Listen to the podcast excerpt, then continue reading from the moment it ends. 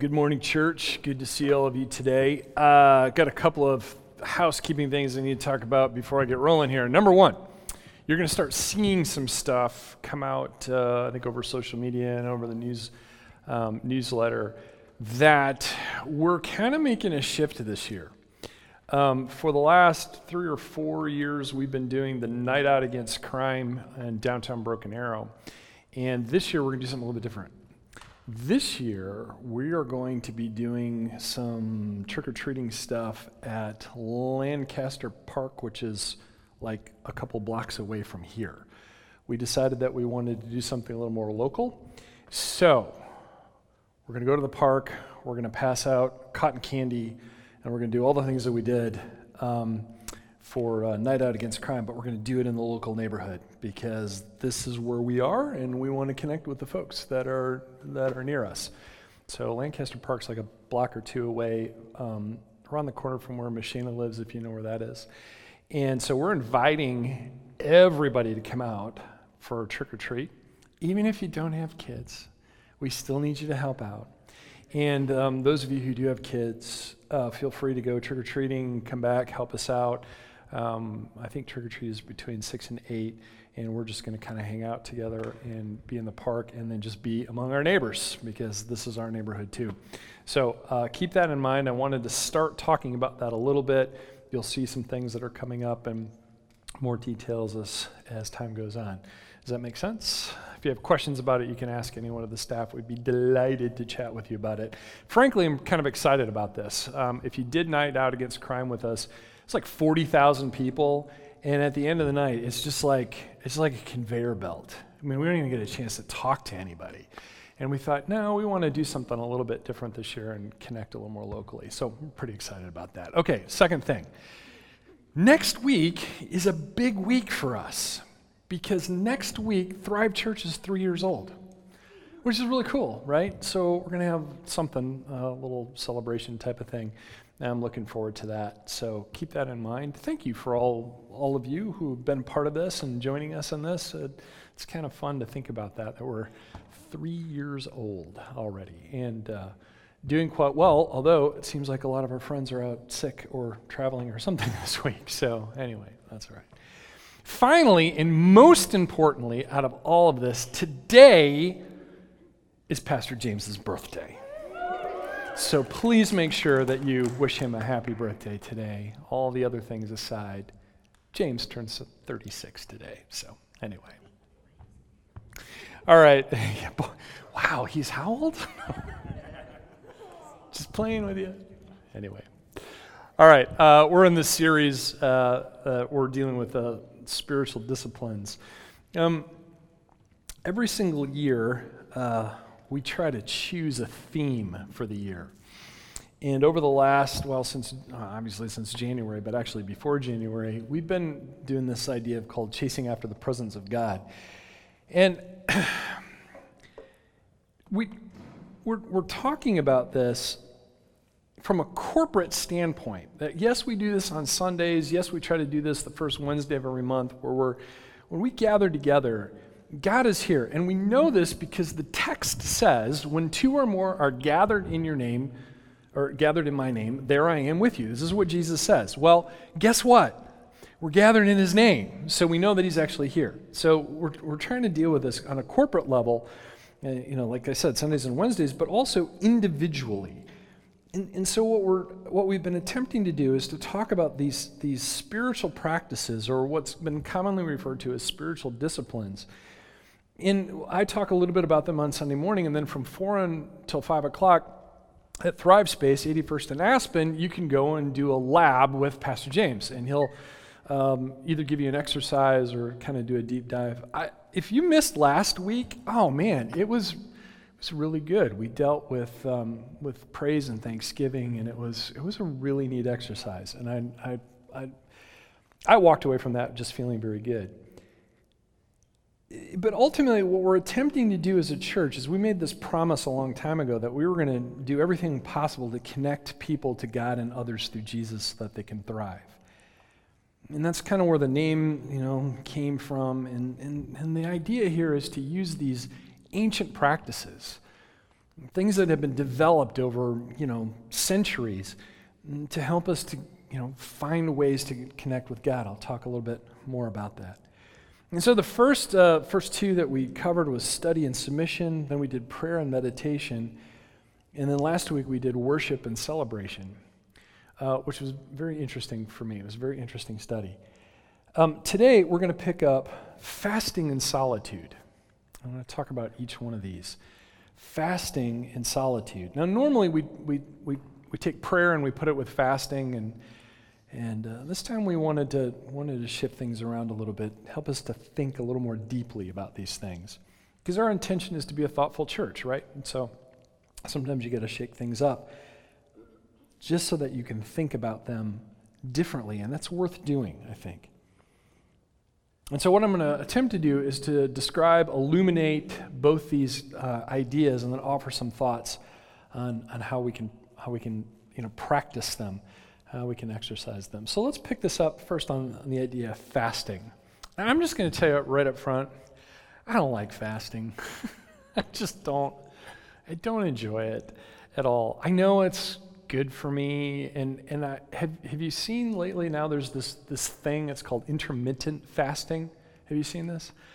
Um, God bless them for the people who can do that, but that's something that I, anyway. Uh, here's my definition of fasting it's eliminating food and drink over a specified time for spiritual purposes. It's eliminating food and drink. Now, here's the thing on rare occasion do you, do you eliminate everything because human beings need water. So you probably, if you're fasting, you need to drink water. I've got some more um, thoughts on this, but before we get rolling here, I want you to understand that when we're, we're, we're eliminating food and drink, um, but typically speaking, you, you want to stick with water. And you want to do it over a specified period of time.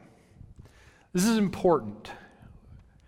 You, you don't you don't fast all the time. Although, if you're doing the intermittent fasting thing, I think that's more for health purposes than it is for spiritual purposes, which is the last part of this, is that it's for a spiritual reason. It's when you take a physical need and you set it aside um, for a spiritual reason. Is this making sense? So, fasting, at least in the Christian definition, is to eliminate food and drink over a specified time for spiritual purposes. And one of the things I want to point out to you is in Matthew chapter 6, Jesus, this is the Sermon on the Mount, Jesus is making a, a, series of teachings, and here's what he says When you fast, do not look somber as the hypocrites do, for they disfigure their faces to show others they are fasting. Truly, I tell you, they have received their reward in full. Now, I want you to notice something about the text here. It says, when you fast. Jesus presumes that people that he's talking to will be fasting at some point. Remember, he's Jewish. He's a Jewish rabbi. And in Judaism, fasting is a regular practice that people did as part of uh, various um, religious exercises. They had their own spiritual disciplines. So it's a Jewish custom, and he presumed that people would actually fast. So he says, when you fast, right? Don't draw attention to yourself. there are some people who they don't want to tell you something's wrong, but they're telling you something's wrong, right?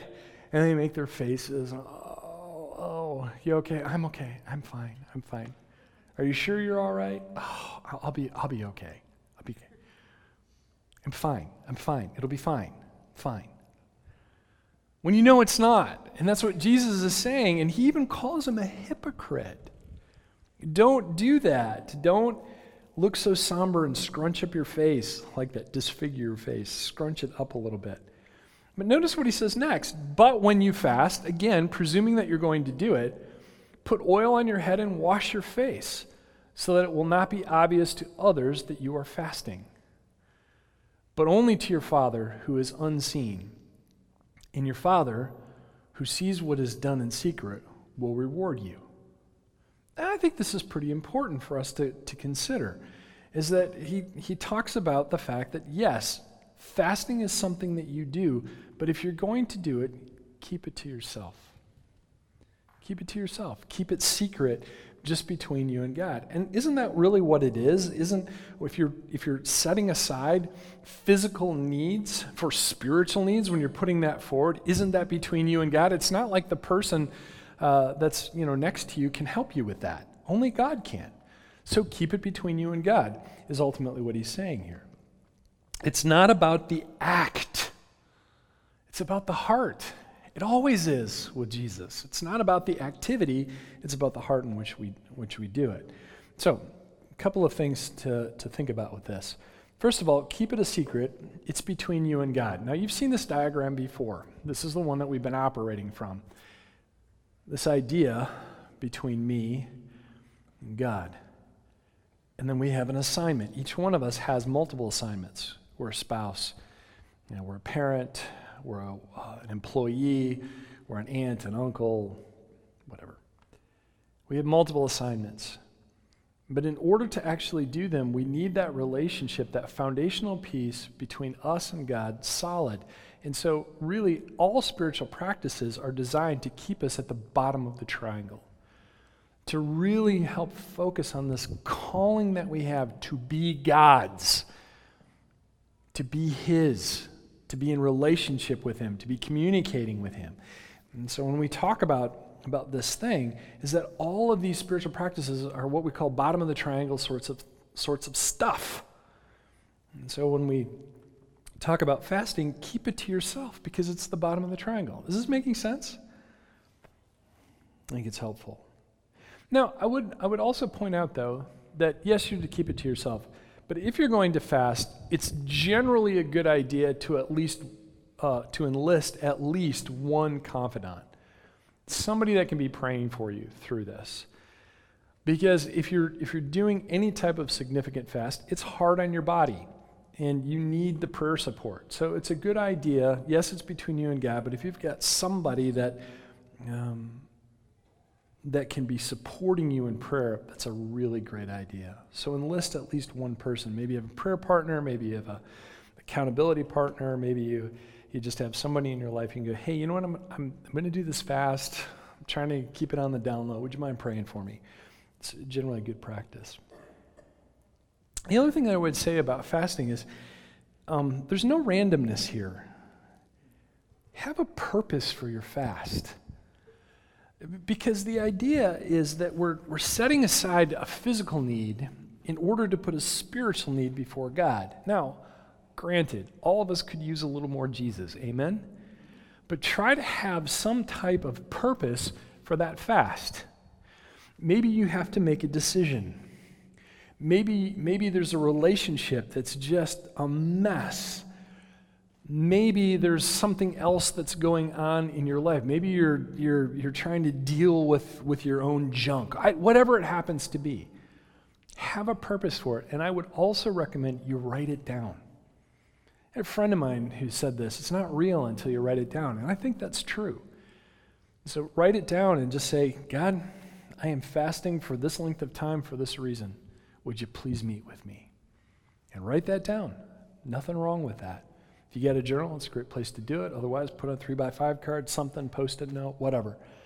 Keep it in, in your mind. And so I would, I would, I would definitely write it down, but make sure you have a purpose for it. What, what do you, it almost reminds me of when, when Jesus says, What do you want me to do for you? I think Jesus still asks us that question. You know, why, why, are you, why are you going to fast? Because remember, it's not about the act, it's about the heart. So, what's that thing that's going on that's driving this? So, when you fast, um, make sure that you, you write it down and then have a purpose for it. The other thing I, I want to, to make sure that I say is if, if you've not done fasting before, you need to start slowly. You need to build up for certain things. Start by skipping lunch. It's a really easy way to do it.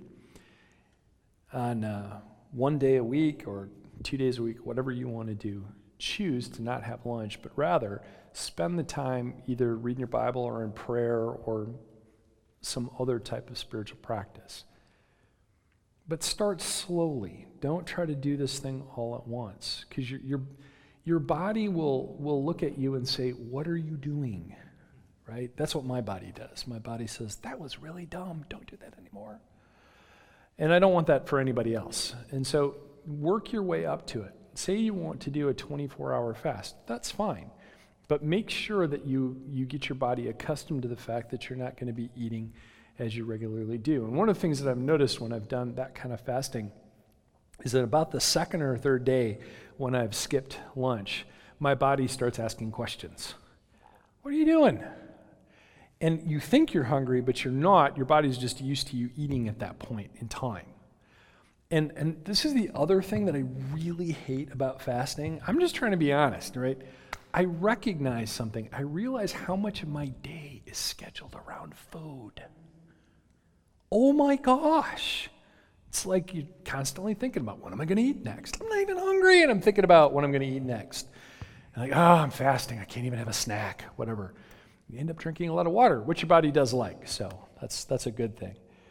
But make sure that you're building yourself up to this before you do any type of lengthy fast. If you do a three day fast, oh, that's pretty significant. Even 24 hours can be significant if your body's not used to it, let alone some people who try to do 30 days. I don't, I don't know how they've done it. I've never tried it, um, but it, it's, I can see how that would be rough on you. So start with just skipping lunch and then expand it. Try, you know, missing two lunches.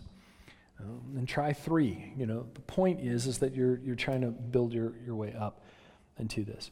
And then what you could try to do then is instead of doing lunch one day and lunch the other day, try to try to skip either breakfast and lunch or lunch and dinner. Does that make sense that you're doing two in a row? And try it that way so that you're giving your body some fuel as you're as you're working your way up to this. But anyway, what I'm trying to say is don't don't be random about it. Make sure you have a purpose, but also try to have some type of plan. What what am I doing here? Um, and there've been there've been times where I have I've just said, well, I'm not sure what I'm going to eat today, so I guess I'll just fast. Bad idea. Because the whole point to that thing is that there's not any real spiritual purpose there, and there's no plan to it. You will fail. Just, that's the way human beings typically operate is that you have to have some type of purpose to it, you have to have a plan to it. So keep that in mind and try to give yourself a little bit of lead time as you work your, work your way into it. Now, lastly, don't ever make a decision while you're fasting. Ever. so when we uh, when we tried this for, for, I think it was the first time Lisa and I did this fast. This was years ago we were trying to make, uh, it was a big decision. I think we were trying to make a decision about, it was either a job or we were going to move, or I, I don't remember exactly what it was. But if you are trying a 24 hour fast for the first time, just a word of warning you are going to feel lousy.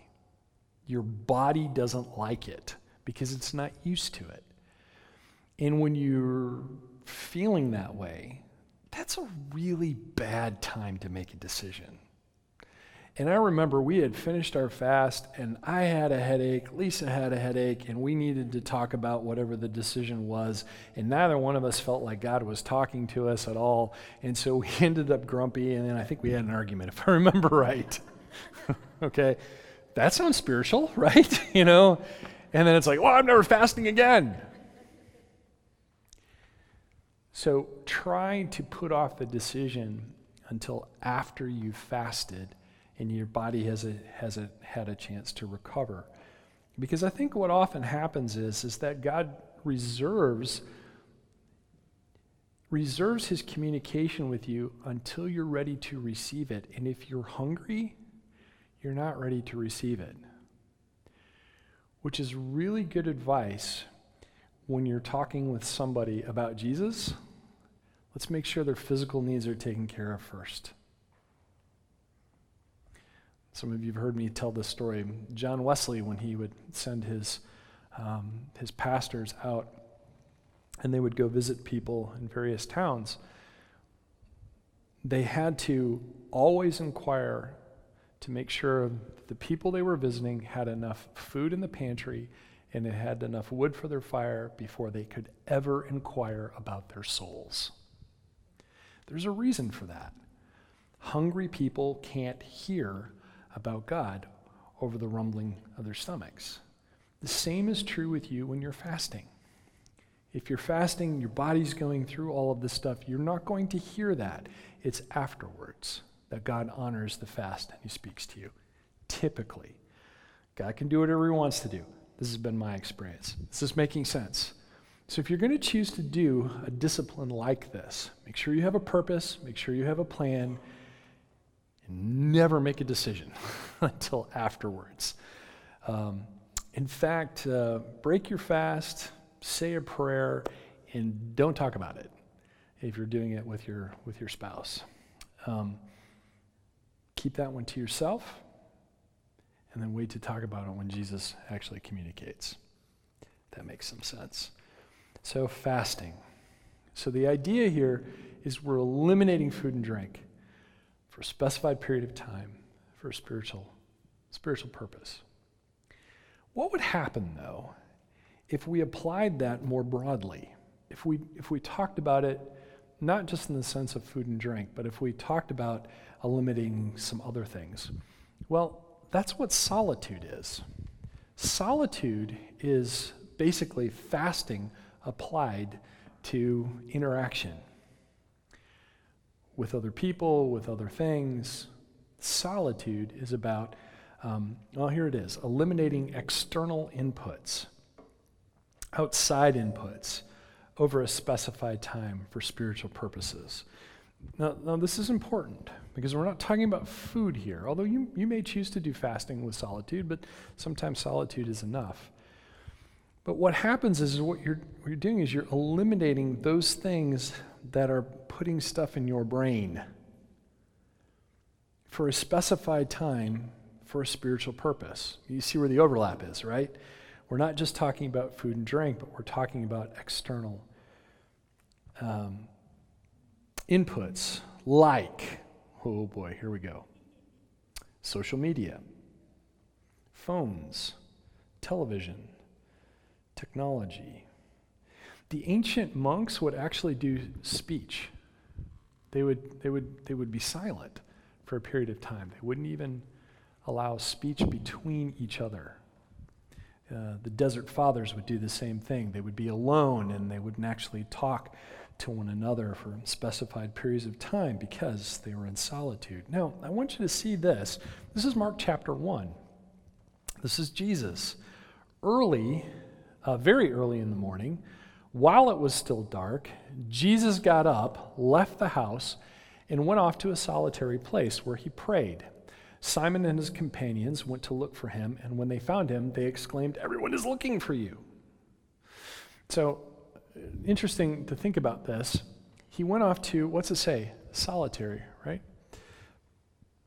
Some translations have the word lonely, lonely place, which is interesting. The Greek term that's used here um, carries with it the idea of deserted. It means there's no people. He went to a place where there was no people. Why? Because at the time, that was the primary external inputs. He didn't have Facebook.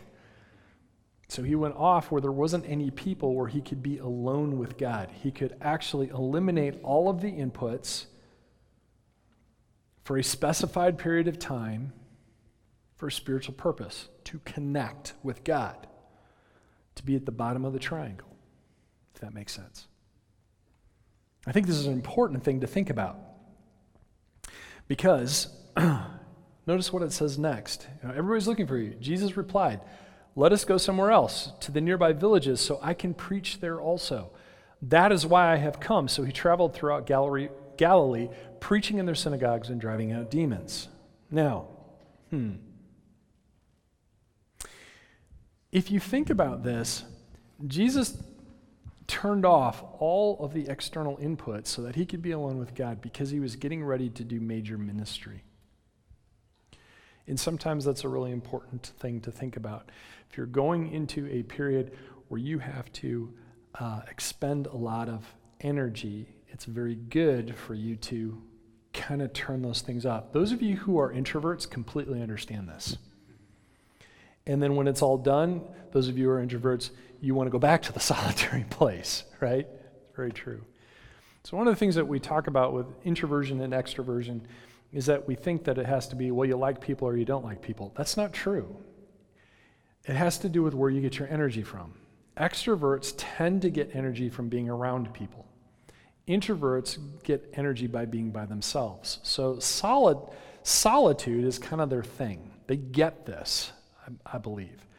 But notice what he does here. He recharges his batteries before he goes on and to do some major ministry. Let me tell you, preaching's a big deal. So's driving out demons, probably more so. There's a lot of energy that's going out at this point. And so he goes and he gets alone with God in order to, to be ready for these types of things. Think of it this way it's much like your cell phone. I don't know about your cell phone, but I think mine charges faster when I turn it off. Maybe that's not true technologically, but it sure seems that way to me. And by the way, when you turn it off and you turn it back on, your operating system does all of its updates too. What does that tell you? So when I'm at the bottom of the triangle, I'm turning, I want to try to turn things off so that I recharge a little bit faster and I need the updates. Because I don't know about you, I need Jesus to update me periodically to help me deal with, with some of those things. So keep that in mind. now, how do you practice solitude. Hmm. How do you do this? It'd be nice if you had a beach, right? That's why I chose a scene. Something about the waves on the shore. So here's a question What distracts you? What is it that distracts you? Hmm. Start with that. For the vast majority of us, it's this little computer that we hold in our hands. Now, here's the deal.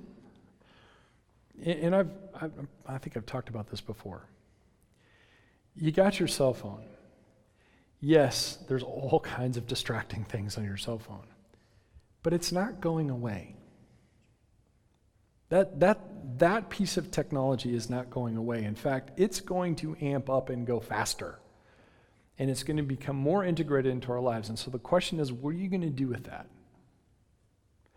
So let's not lament, go, oh, well, we just can't have cell phones. No, that doesn't work. The point is, is that you have to consciously choose to turn that thing off and to set it aside. Maybe you need some digital solitude. Now, I'm not suggesting that's the only type of solitude, but I'm saying that's a great place to start. So if the phone is your distraction, turn it off, set it aside for a little while. Your world will not collapse, I promise. How many of you remember life without smartphones? How many of you remember life without cell phones? How many of you had a bag phone? I did too. I had a bag phone. It was this big, and I was cool for having it. And on my belt, I had a pager. Let me tell you, yeah, pager so that when the pager went off, I didn't have to go to the payphone. I just picked up my cell phone and got charged $3 a minute or something crazy like that. I don't remember. But the point is, is that that part's not going away. So what are you going to do in an effort to try to have some solitude? Whatever distracts you, start with that. Maybe it's Netflix, maybe it's your computer, maybe it's television, maybe it's, I don't know what it is. For you, you need to decide what that is. Start with there start eliminating some of those input, in, in, inputs. And here's something else to think about with solitude. I know that there are some people who the idea of solitude scares them to death because they're afraid to be alone with their thoughts. And some of you don't know that that's why, but this idea of solitude bothers you because you're afraid to actually be alone with your thoughts. And why not? why do I, you know, why, why would I want to deal with my own stuff when, you know, I can, I can see what's on YouTube, right? Face your fears. Solitude helps you to face your fears, whatever they are. It's one of those places where you get alone with God and you have all the inputs turned off, and you can say, God, I'm afraid. What do I do with this? And you have to trust that He's going to meet you there. And so that's, That's my advice is to face your fears. Go ahead, turn the inputs off, get alone with God. Don't be afraid to be alone with your thoughts. God will meet you in that place as well. I do believe that. Another great place for you to ask for prayer support. Maybe it's your spouse, maybe it's a, a friend or somebody where you're going, you know, I'm going to I'm going to try to just like go unplugged for a little bit for the next couple of hours. Would you mind praying for me? Great, great thing to do. It's not a long term commitment on their part, it's one and done, and it, it will help you over a period of time. You want to lean into God's presence during that period, but don't, don't be afraid to also borrow the prayers and energy of someone that you know and somebody who cares about you. The other thing is that if you're engaged in some type of solitude, please don't be surprised if heaven is silent for a time. Don't be surprised if you don't feel like God is speaking to you. And, and the reason why I say that is I think God sometimes asks us, Do, you really want me? Do, do you really want to connect with me? And it's not that he's challenging, but he's really trying to see where your heart is. Because remember, it's not the activity that you're doing, it's the heart. And he wants to know, where's your heart in all of this? And yes, you're going to turn that off, and I appreciate that, God says, but at the end of the day, he goes, Do you really, do you really want me? And I think that even if heaven, heaven is silent, you need to believe that God wants to connect with you. Does that make sense? I know that sounds like they're two separate things, but I think it's very important to say, okay, God, yes, I want you, and, and I believe that you want to connect with me. I, I'm just going to tell you up front if you don't believe it yourself, you can borrow from me. God wants to connect with you. Now, He may not want to connect with you in the way that you want to connect, but He does want to connect with you, and you have to believe that, especially when the heavens are silent. So keep that in mind set a timer if it helps. If it helps you to concentrate on this, it is okay to set a timer for a period of time. You know, maybe it's 60 minutes, maybe it's 20 minutes. You know, for some of you, five minutes is going to be a big enough deal, right? You go like, oh, God, that just took forever. Turn the phone back on. Now, push yourself a little bit, you know, but it's okay. Set a timer so that you have an opportunity and know that there's, that there's an end to that thing. Introverts, I know that you're likely to like this. However, my question is can you do nothing? Can you do nothing in solitude? No books? Uh, no tasks? Because uh, if your house is like mine, there's always dishes to do, right? There's always things to clean. There's always laundry. There's always, I, you know, I, that's just the way our house is too. But if, if you're kind of introverted and you like to be alone, typically you don't just sit and do nothing you're doing stuff by yourself you're either reading or you're doing can you not do that can you actually sit alone with god can you do that or maybe it's journaling or something journaling's fine point is you're trying to interact in, interact that way but if you're practicing solitude you're turning off inputs. That includes tasks. That includes books. What you're attempting to do is connect with god. Introverts can you do that? It's just a thought for you to think about this idea of solitude. So, where simplicity is about permanently reducing something, we're going to talk about that, I think, next week. Um, fasting and solitude is about temporarily eliminating things. And one of the things that you'll notice is if you look throughout the Old Testament, especially, it's also about humility very much fasting is about humbling yourself. And this was interesting. I was thinking about this a little bit, probably deserves a little more thought. But what you're saying is, is God, you are greater than even my need for food. You are, you are even greater than my need for some type of external stimulation. You're greater than that. That's what you're ultimately saying to God. And, and it makes some sense to me.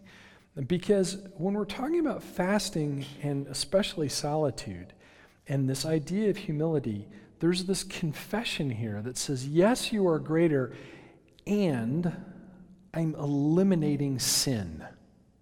Does this make sense? That's an external input too. That's something else that enters into our lives and into our thought patterns. And so in the Old Testament, this is often connected. Humility is connected to confession. And that makes sense because you're trying to eliminate sin. Those things, that barriers that set ourselves up against God. It's not just the distraction, it's also the sin that we've created. And I would, I would also finally say, kind of just generally, I get the idea that fasting and solitude might feel weird. It might seem very, very strange, very foreign to you, but I want to encourage you to, to try.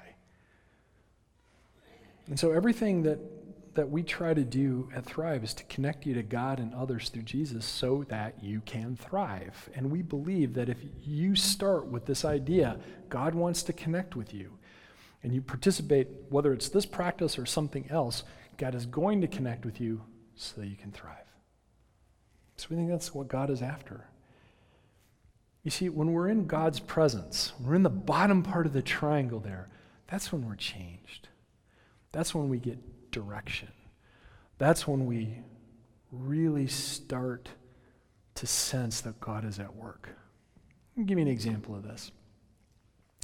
Um, my primary discipline uh, is journaling. Uh, you know, I, have mentioned this before. Uh, I try to do some of the others too, but even my prayers are journaled. I was doing that this morning before service.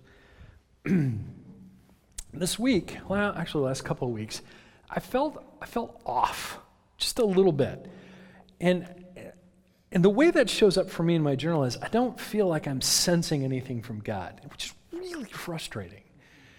And uh, in my journal, I use a, a different colored uh, pen when I feel like God is saying something. And I have some pages where there's a lot of red, you know, where, where God's speaking, which is great. But then there's like four or five or six, seven, eight, nine, ten pages of just black when it's just me. And that's okay, but it's, it's, a, very, it's a very frustrating feeling. And I was, I was feeling that way. And, uh, um, I've been going through this kind of period of like introspection and kind of self exploration and um, various and sundry things that are happening. Um, my life has changed now that my daughter's in college, which is totally weird. And anyway, there's there's those kinds of things going on. And, and I'm, gonna, I'm just going to tell you that some of the stuff that I've been wrestling with in my journal has been painful.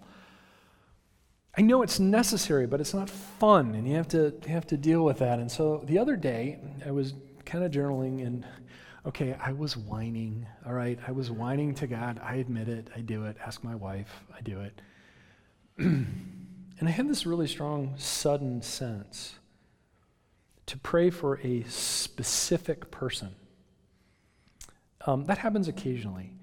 Um, but this is somebody who's very close to me, and I had this just distinct notion I need to pray for this person. So I grabbed my phone and I did a quick text, just asked, How are you doing? The person sent a note back to me, and something was wrong. And I knew exactly what to pray for. What kind of God put something on your heart at that moment in time when somebody really needs to hear from you? That sounds like a God who really loves you, doesn't it? I had a specific thing to pray for. And there I had been whining about not hearing from God. and God just wanted me to, to deal with the fact that it's not just about David and his introspection, but it's about the other people in his life. To be for the other. And when you start to think that way, God answers. And so he had a chance to specifically pray for that person. It was a, it was a, it's a beautiful kind of moment. And you know what? Here's the thing. As much as that person needed me to pray for them, I needed to know that God wanted me to pray for them. Does this make sense? Now, I'm in the middle of a coffee shop when this is happening. There's plenty of inputs, caffeinated inputs. and I'm not fasting on this, but the attempt is to be in the presence of God and allow Him to do his work. And so my encouragement for you today is to you know keep chasing the presence of God. Whether you choose fasting or solitude or one of the other disciplines does not matter to me. I just want you to be in God's presence because that's when we're changed. And you know what, church? That's when we become the church because the Spirit is directing and prompting you to pray for others and to care for each other. Because remember, Jesus said it very clearly people will know you're my disciples by what? By the love you have for each other. Sometimes you need the Holy Spirit to go, that's what I needed. Good things, self exploration, introspection, all of that. Need to do it. But at some point, you got to start thinking about the people around you. So chase after the presence. Keep chasing. When we pay attention, we see how God moves when we pay attention. So the challenge is get in the game, get off the bench, do something to find that presence of God. And see what He does, not just in your life, but also through your life with others.